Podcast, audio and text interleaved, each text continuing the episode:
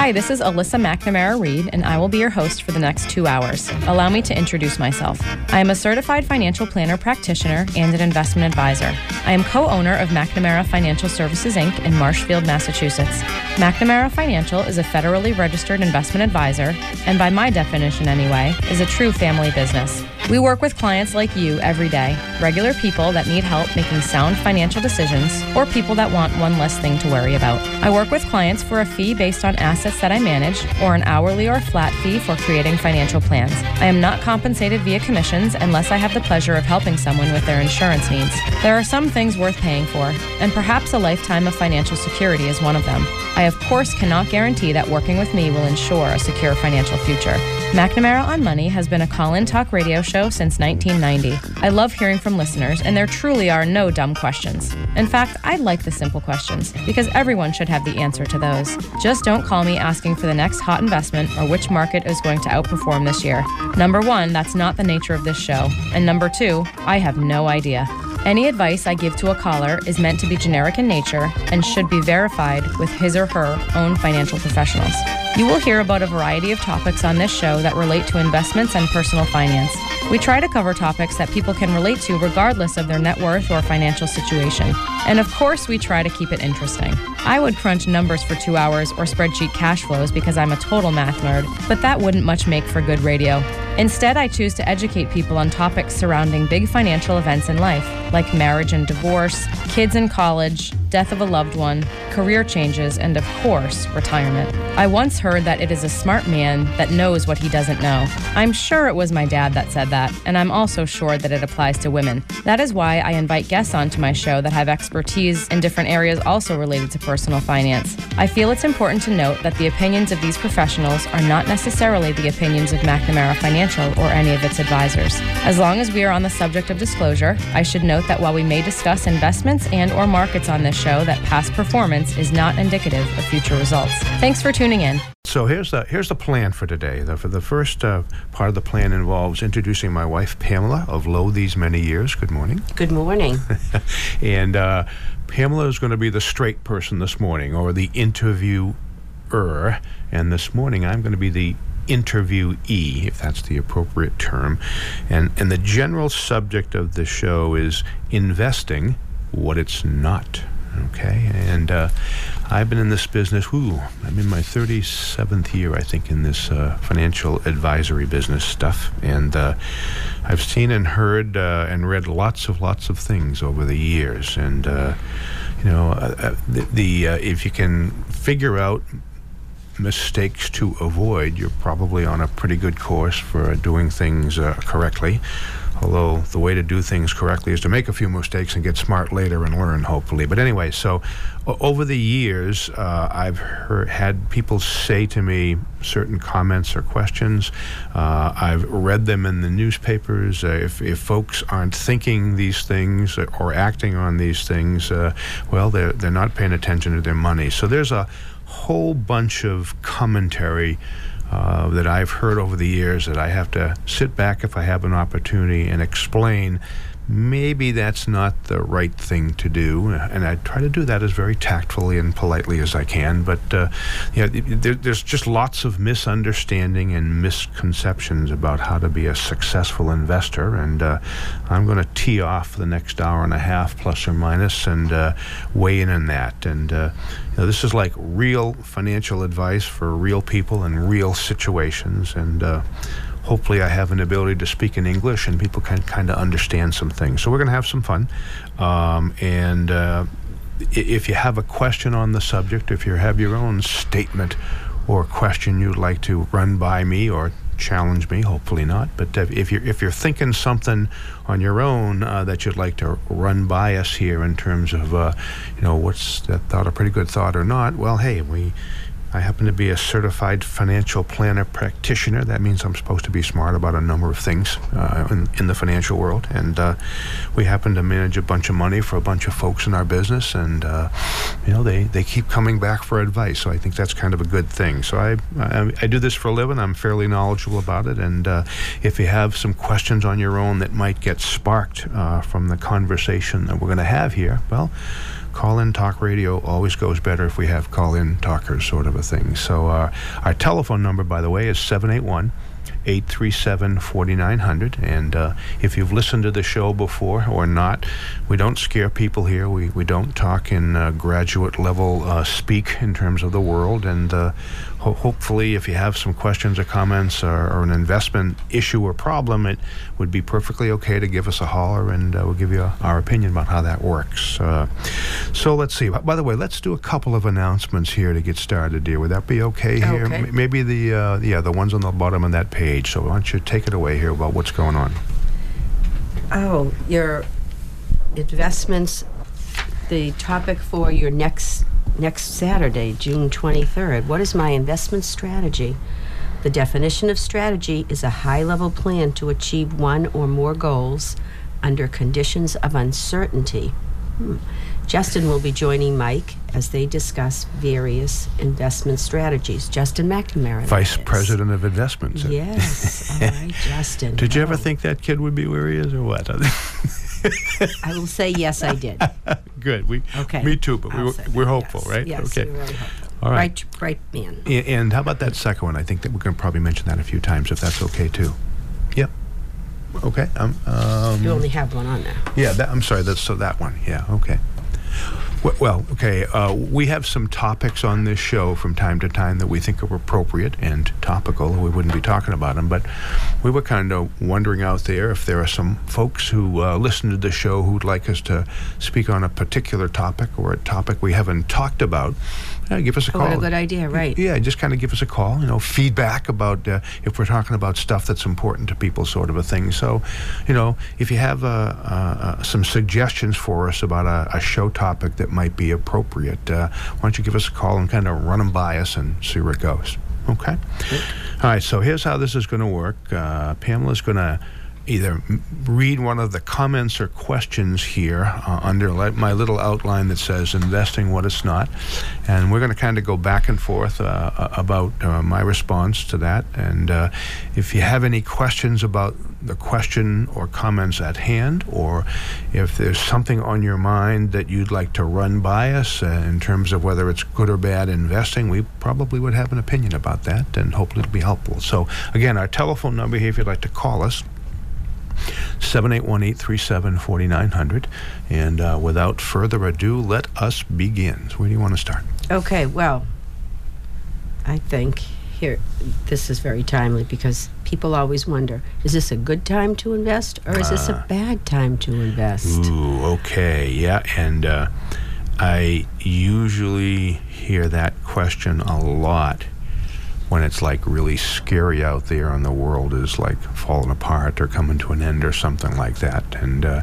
so, so that's that's like one financial situation where I'll get that question, you know, which which really means I'm kind of scared. What should I do? Okay, and, and then the other times I get that question is when things are really high or everybody's happy and making all kinds of money, and folks are kind of wondering, well, hmm, we about to do for a little. Uh, well, let's see. You can use lots of words. I would use hiccup or temp- Okay. or temporary downward fluctuation in the markets, but some people might use crash or bear market or end of the world or ho- however you want to describe that. So, so that question or that thought comes in usually either very good or very bad times in, in this world.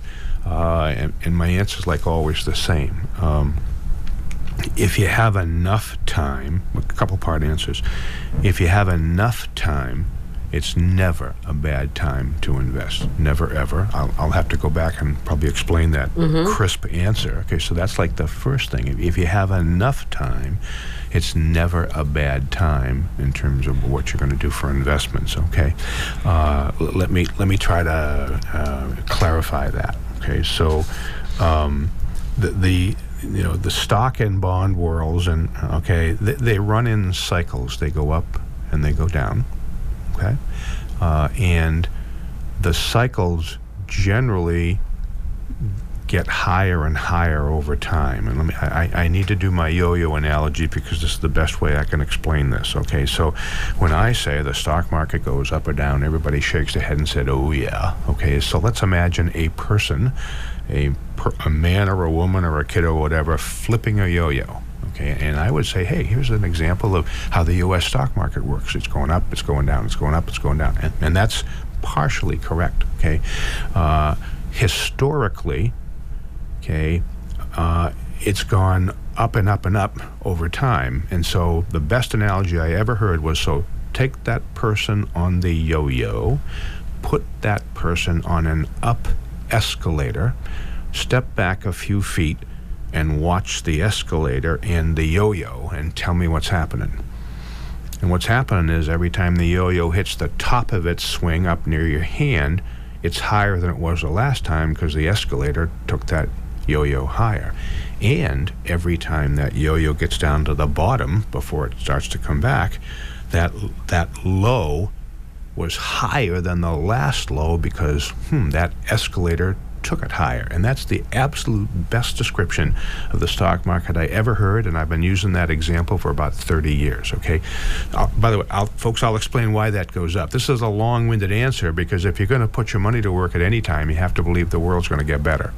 You know, if, if times are awful, you have to believe it's going to get better to put your money to work. Or if times are good and you think it's going down, you still have to believe it's going to get better because sooner or later it, it will, but you just don't know when. Okay, yeah, the other part of the answer is you don't know whether it's a good time or a bad time anyway, and neither do I. Okay, so it's never a bad time if you have enough time, and it's and nobody knows what time it is anyway. Okay, so anyway, to get back to the yo-yo and the escalator. Okay, so if you're going to have faith about the stock markets of the world eventually going higher, and folks, if you look at any chart that, tracks the, the Standard & Poor's 500 performance, that's a proxy for the U.S. market, or if you look at any chart that tracks the Dow Jones Industrial performance, that's another proxy for the U.S. stock market and its health or lack thereof.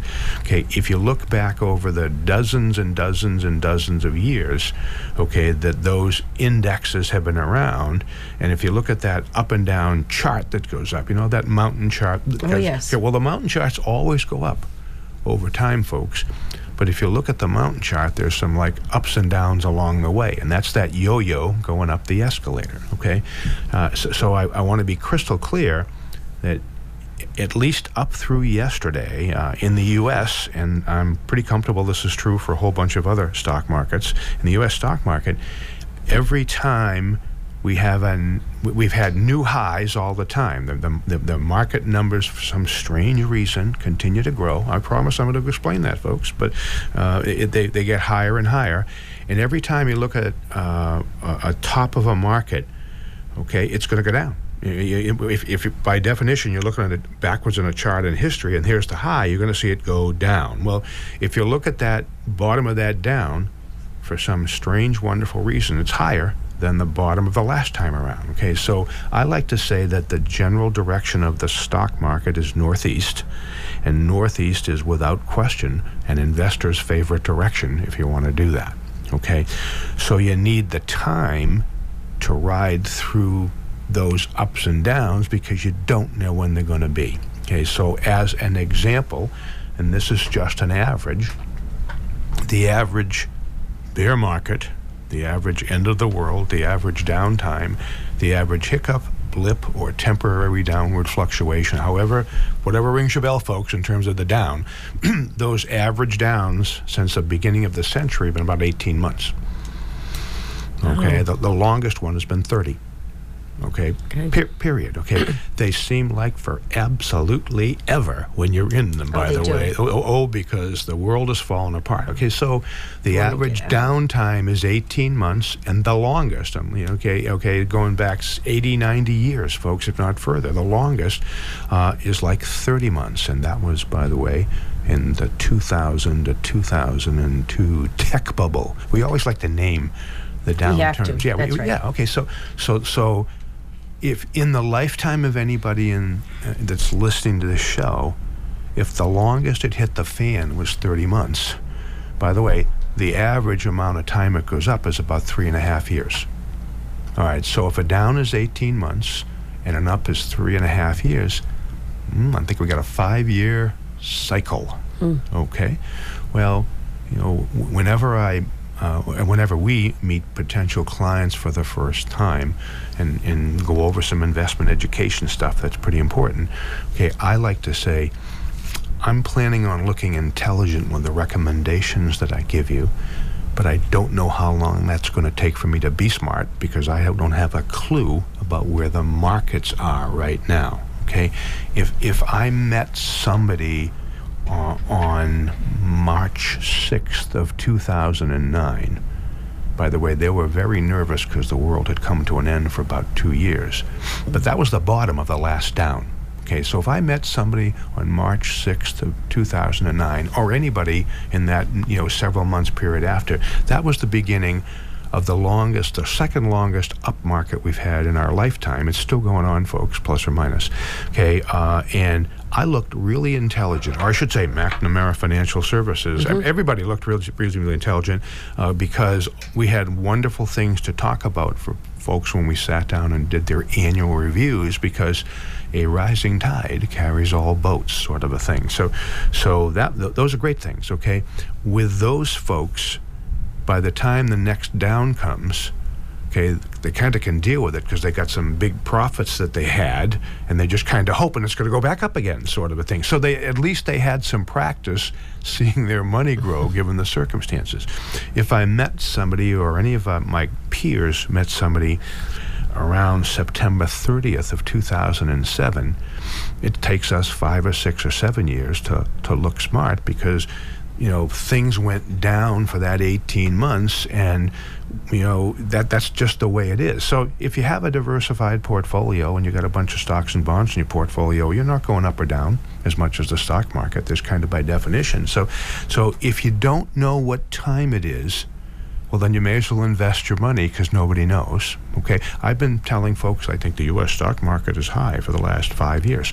I haven't stopped them from putting money into it. I think it's, but but if you don't know what time it is, okay, and if you have long enough to live or enough of an investment time frame, right? You have a question. Well, that's that? it. Yeah, no, it's yeah. just that it's time. You you need you need time. Time. You, Y- and you- you, need to be willing Yeah, yeah, yeah. to okay. really put in your time. Yeah, yeah. And, and, and some people uh, will say, well, I, I don't have much time. And I would respectfully say, your time frame is the rest of your life. How much time do you think you got? Okay. Uh, and, and that's kind of how it goes. So, so, so it's never, ever a bad time to invest, ever. Okay, if you have enough time to ride through that cycle or two. By the way, if the escalator keeps going up, getting through the first cycle is the difficult part. Getting through the second one becomes a bit easier. By the time you hmm. get to the third one, hmm, I don't, I don't look at the stock market pages anymore. I've, I've done this before. I know how it works. I'm still thinking the world's going to be okay and we're not going to come to an end, sort of a thing. So, so the trick is to have enough time, and the trick is to just kind of do it. Now, when times are tough, and people are nervous, and that's just kind of where the world is. Uh, okay, not, not necessarily right now. Okay, but it's not greedy either, but it's not fearful. But when times are tough and people are petrified, uh, I'll say, well, look. You, need to put this money to work. You know, you don't need it, Mister Potential Retiree, for ten years, and you don't. We don't know how much further it's going to go up or down. I'll give you a choice. Why don't you take uh, this money? Let's divide it into, say, uh, four pieces. And how about uh, every three months for the next year, we invest a quarter of that money into the markets? Okay. Well, if the markets continued to go straight up for that time, they should have put it all to work as a lump sum, right? Okay. Um, but if the markets went down, then you could have bought it at cheaper prices a little bit, and that'll come out in the wash. That's called dollar cost averaging. Okay, so so I want to answer the question again, and I want to explain why people should have some faith. Okay, well, okay, there's never a bad time to invest your money, folks. Never, if you have a long enough time to do so. Okay, but the only reason that you do that is that you believe that the world is going to end coming to an end and kind of get back together again. Okay, if we look in back in history, all the evidence says every time we've had a catastrophe of any nature on the planet, we got better. That's a good thing.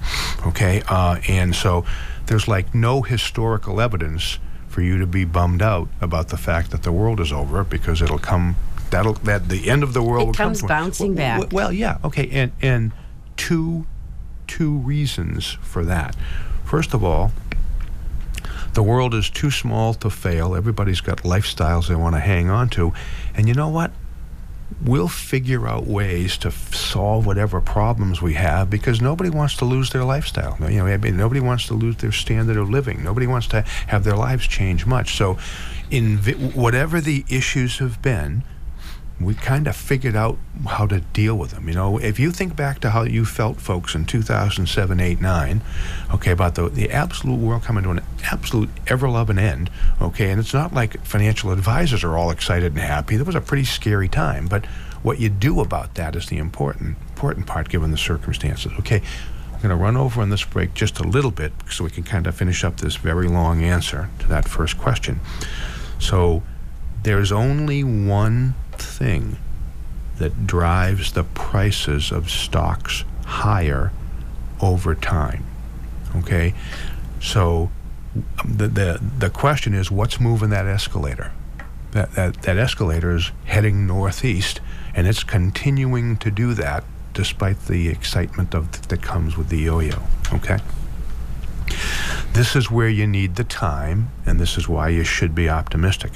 Folks, you know, if, if there's one thing that you pick up from this show between now and, and 10 o'clock, I want you to please remember this, okay? There's only one thing that ever, ever, ever is responsible for driving the prices of stocks.